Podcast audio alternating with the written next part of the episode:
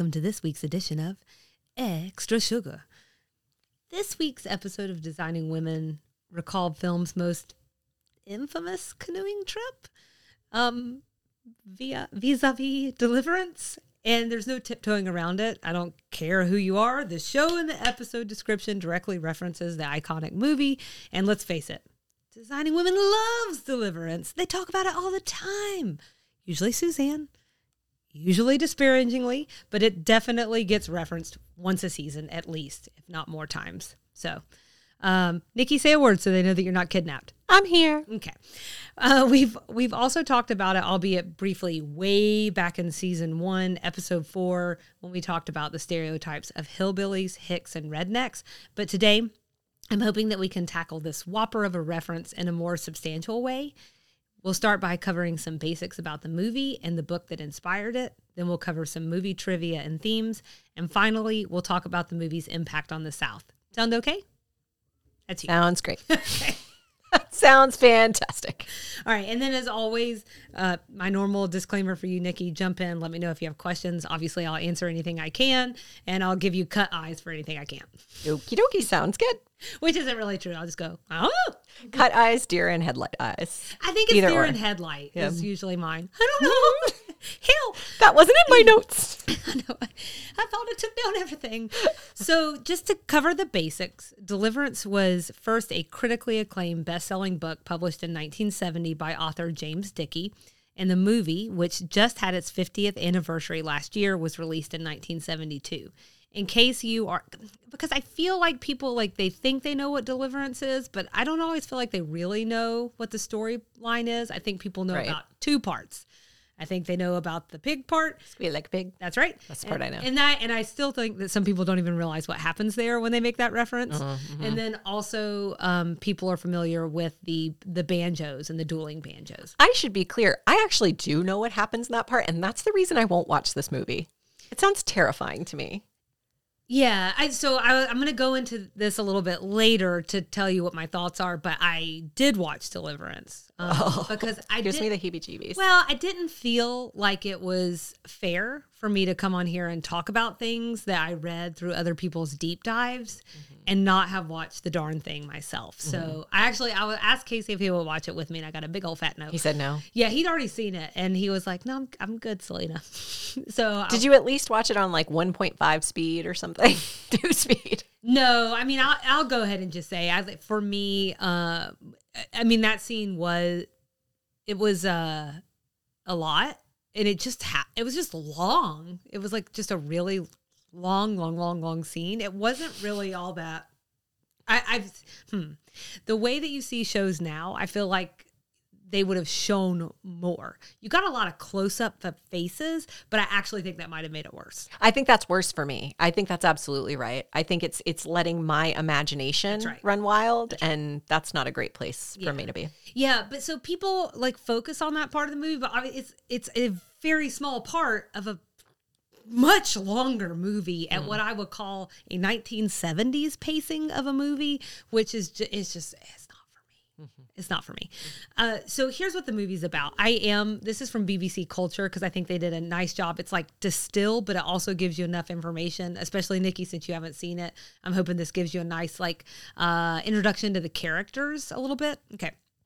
So it centers on four city boys on an outdoor weekend around the fictional Cahulawassee River. This is really Georgia's Chattooga River in the Appalachian Mountains. Lewis, played by Burt Reynolds, is the group's natural leader, determined to take the other three away from their more usual golf courses to face the forces of nature. The river and its surrounding area are about to be flooded for a dam. Ed, played by Jon Voight, looks up to Lewis's his machismo, while Bobby, played by Ned Beatty, and Drew, played by Ronny Cox, are perplexed and amused by the trip, as well as ignorant of the dangers of the landscape and condescending to the local mountain community. They drop off their cars and take to the water in spite of warnings about the perilous rapid, rapids. What follows for the four men is a brutal weekend of survival, not simply facing off against the landscape, but also several locals who are far from welcoming. So I hope that gives you a good idea like of what this movie is about. I will say that one thing I actually disagree with on that is the character of Drew. I actually didn't think that he was disparaging to any of the locals, but maybe I missed something. Mm. So the movie was a critical and box office success with several Academy Award and Gold Golden Globe nominations.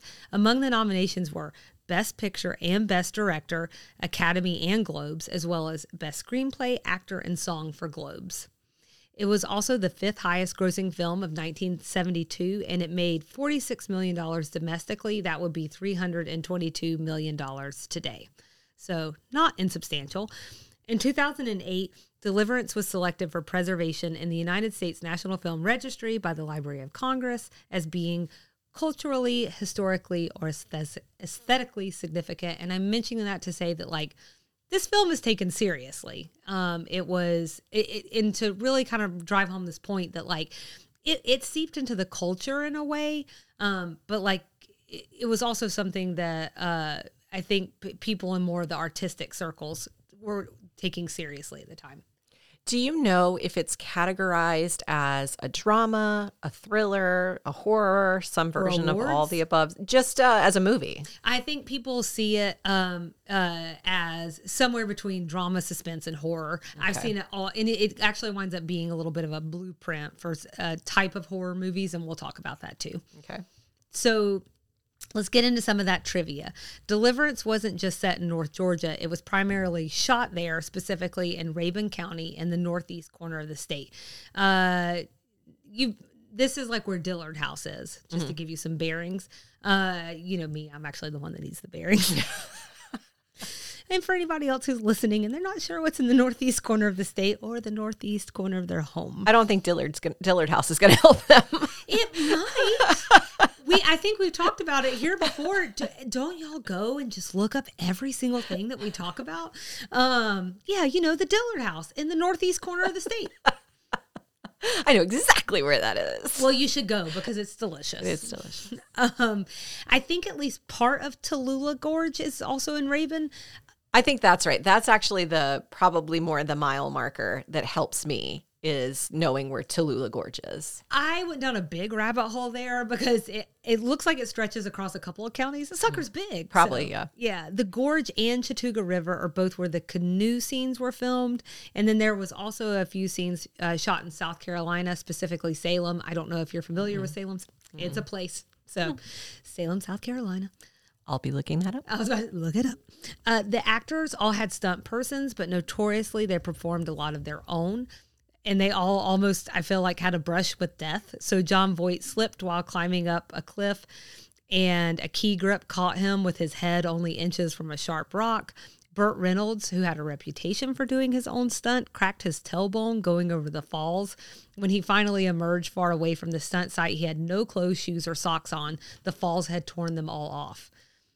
So there's actually even a story. They were going to send a dummy over the falls. So horrible. I know. They, I don't know how true this story is, but they, um, I'm gonna tell it anyway. They were gonna send a dummy over the falls. That's what the director wanted to do. Burt Reynolds insisted on doing this stunt to make it better and more realistic. realistic. So the story goes that he wakes up in a hospital bed after this happens, and the director's sitting next to him, and that he like kind of cracks open his eyes, and he said, "How was the shot?" And the director goes, "It looks like a dummy going over the falls." That's horrible. I thought I had read at some point, and it's just like clanging around in the back of my head, maybe that Burt Reynolds had like a career long injury as a result. Okay. I think it's the tailbone. Okay. Yeah. His coccyx. Yeah, because I think so, so. He died like a handful of years ago. It's either 2016 or 2018. I'm sorry, I'm I I, I don't recall off the top of my head. What is time anymore? Uh, this is what I'm saying. So, but um, what this story came up a lot around, like right before. Like right before he passed, and then maybe right again after, because they ran a bunch of stories where they talk about this was the one he really regrets doing on his own. Uh, 2018. Thank you. So Ned Beatty also almost drowned when he got caught up in a hammering gush of falling water.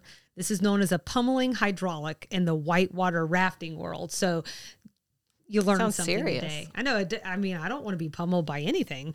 Um, the cast could have looked a lot different early on. The director, uh, John Boorman is his name. He secured Jack Nicholson is Ed, and so that's Jon Voight's character, and Marlon Brando is Lewis. That's Burt Reynolds' character, but they were too expensive. Donald Sutherland and Charlton Heston turned down the role of Lewis. I guess Donald Sutherland famously said it was too violent at the time.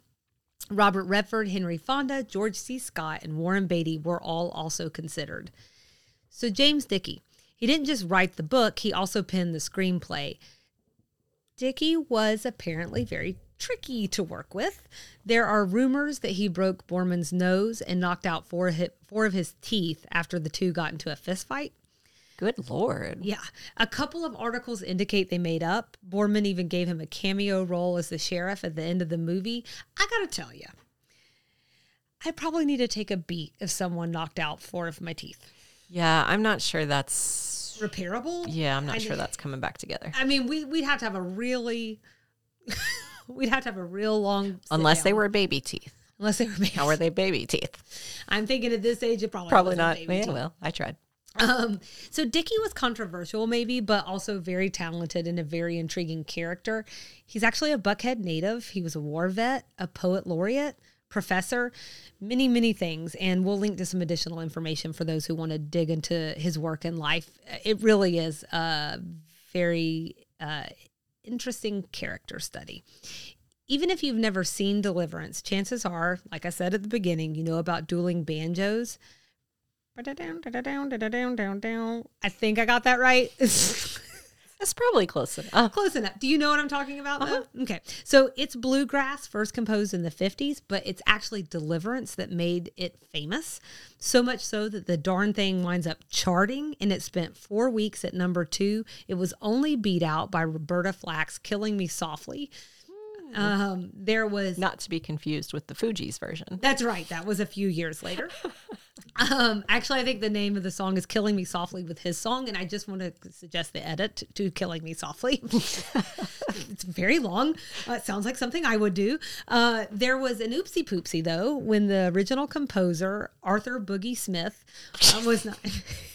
He wasn't acknowledged by the filmmakers, so he winds up suing them. Oh my gosh, how horrible. I know. He sues him, he wins, and he receives songwriting credit as well as royalties. Good for him. So I thought one that was just interesting trivia, but also like, yes, exactly. Good for him. I'm glad that he like stepped up and said what was his, you know? oh my gosh. I mean, it was a really successful song. Yeah. And he had a little something to do with it.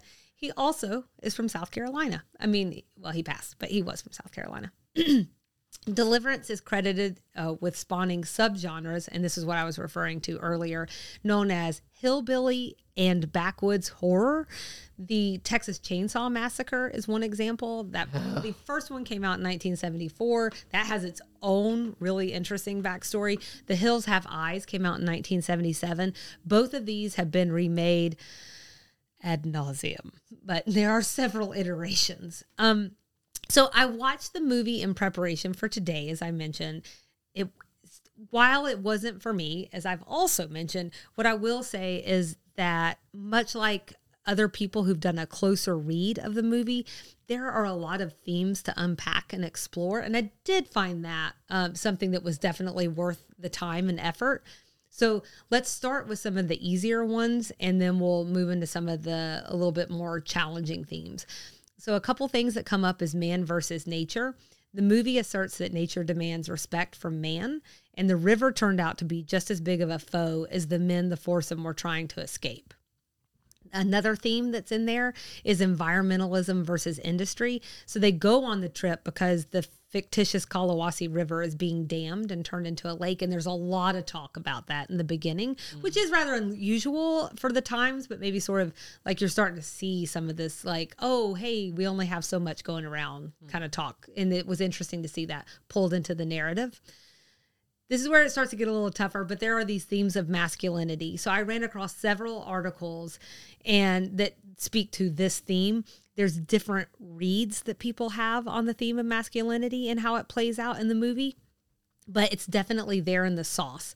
There's a really good article, and we'll link to it um, from Study the South. And the, arth- the author argues that there was a quote, crisis of masculinity in the 70s where there is so much change, including the women's movement. From watching it, I will tell you there were a few things that stuck out to me. So the first thing is, the movie was definitely wrestling with this idea idea of male identity and this fear of being soft. So of not being able to hack it in the great outdoors. There's a lot of little moments that are threaded through the movie about that. They're very quiet long moments um, but they're definitely there. And then there are also there's no women in this movie really certainly no leads you know, there's maybe a few women towards the end and they're like part of the community. I think maybe one of them has like a spoken line. And I think that in itself is a sign of the times. And then I ran across something from professor and writer Joan Mellen, who called women's absence from films in this decade a punishment for their demands and gains. So, yay, masculinity. Um, you look like you're thinking. So, do you want to stop and explore what you're thinking? I was processing so I was thinking it's a guy's weekend, a mm-hmm. movie about a guy's weekend, which mm-hmm. got me thinking about like um, movies like The Hangover.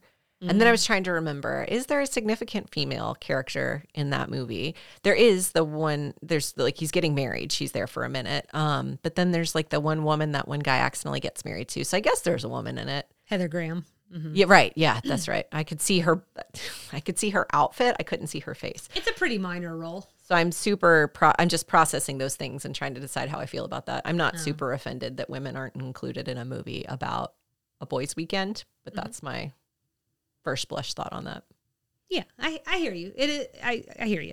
Um, I'm like now I'm I love to process on the fly. I, I, don't know it's offensive, and I don't think I'm trying to say it's offensive. So I want to be clear about that. I think I'm I'm just trying to talk about how this is a theme of the movie and the masculinity piece.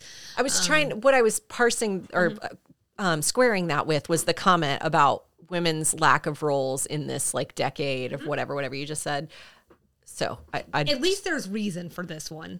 That's for right. sure. And yeah. unfortunately, like while I was able to read her thoughts on it, I didn't like go back and and and read like or look at other movies from the 70s. I mean, like I said, it's not my favorite decade for movies personally. It's just a weird pacing for me. There's like this um, ode to naturalism I just I don't know. It's not it's not for me. So literally, I can only think of like Barbra Streisand movies, and guess what? She's a woman, so it's not helpful. Um, so there's another theme that comes up a lot, and I think this really kind of ties more into what we were talking about in the main episode, which is rural versus urban. You know, so all the main characters are from the city, and they're they're they clearly look down on the locals. The locals, in turn, were highly suspicious of outsiders. Well, yeah. Um, but you know, it may be more complicated than city folk versus mountain folk. So, going back to the study the South article that I mentioned, deliverance is just another example of the South as other mm. um, particularly poor white Southerners. And I want to read a passage from the article because I think they're hitting on something really important. And this is what I think might be playing into the designing designing women episode, at least on some level. Okay, so the stigmatization of a group as the other always implies a relation of power. The negotiation of power and deliverance happens not only on an interregional level, but also between classes. The new, educated, and redeemed Sunbelt white South needed to construct its own other. In the post civil rights era, African Americans, the other others, seemed to be off limits. Hence, what better demographic group to serve this function than the historically stigmatized poor white Southerners? Mm-hmm. Oh, you talk about a lot to process. That's a lot. Yeah. Um, the author goes on to argue that the film is also an exoticization. This is a very hard word for me to say, um, but of poor white trash and certainly they were playing into it. There are some good examples with Billy Redden. He was a local student who was cast to play the young banjo playing boy. Uh, and in the second draft of the film screenplay, he is described as probably a half wit, likely from a family inbred to the point of imbecility and albinism. They apparently also powdered his face and shaved his head for the part, all to accentuate the exotic the exotic aspect or whatever. And so it's just it's like a lot. What a weird what it's just also weird. I know it just like it really weigh it really weighs on me um, you know, they some hmm, it depends on what you read. Some people say they did it because they the studio kept cutting their budget over and over and over again. And the reason that they were cutting their budget is because they really want this movie to be made. They were very nervous about the rape scene. And um, so they wanted to pull it all together. So they just kept trying to make them go away. And the director's in a lot of articles talking about that aspect. So they wind up casting about, I've read uh, estimates up to half of the cast were locals. And so there's some argument that's like they had to do that because they kept cutting their budget. But then you read these other articles where they like they wanted this certain level of authenticity. But then if they're saying things like that in the script and describing that way them that way and then playing it up in these ways, it is it authentic? Right. You know, Right. it is it or does it feel somehow more like Caricaturization. and a really weird voyeurism mm-hmm. because now we are dealing with real people. This is really hard for me to process. That this movie has now been identified as something important in Culturally important. culturally important, but also sounds to me as a Southerner problematic. That's just a lot for me to process. It, yeah, I mean, I'm going to be honest with you before we go into this last thing. It took me a long time to work on this one. Um, I, I found the um, I found the articles that I've read very insightful. Uh, if people find this topic interesting or you just kind of want to dig in, like we'll have all of those resources there because I do think it's worth exploring. I think it it says um it like makes you kind of examine yourself, especially if you're from the South. Some of the thoughts that you think about rural versus urban, even if you don't mean to, it's like it's all baked in. So I don't know. It's something to marinate on. While we're both marinating, I'm going to continue to try and talk at the same time. But Deliverance certainly has had an impact on the South. While the director remembers a largely positive response from the locals who were excited and proud to have such a successful movie filmed in their backyard, some were not as charmed. So, You don't say. you're right. There was a lot more. That albino kid. Uh, well, so uh, there's like a whole, that's a whole thing that you can chase down because people have interviewed him and he has a lot to say. oh, God bless him. No kidding. Well, but it wouldn't be what you think it's going to be. Oh, really? So, a local commissioner, uh, county commissioner, told CNN around the 40th anniversary, which subsequent, or like, just as like a side note, there was a lot more coverage around the 40th and the 50th. I think we're just getting into a time where people don't know as much about deliverance as they used to. 50 years ago is a long time. It's a long time. So this is what he had to say about it. We were portrayed as ignorant, backward, scary, deviant, redneck hillbillies. That stuck with us through all these years. And in fact, that was probably furthest from the truth. These people up here are a very caring, lovely people. But it's a mixed bag. So even the banjo boy. I mean, it, no, I mean, like, oh, I thought that was in his but it's a mixed bag. I got the crazy Uncle Joe in the backyard. this is why you're here so that you can be the voice of the audience so no it is a mixed bag about how people in the area reacted to the film including billy redden who's the banjo who played the banjo boy i mean they've been just as likely to say including him it's just a movie let's all move on Okay.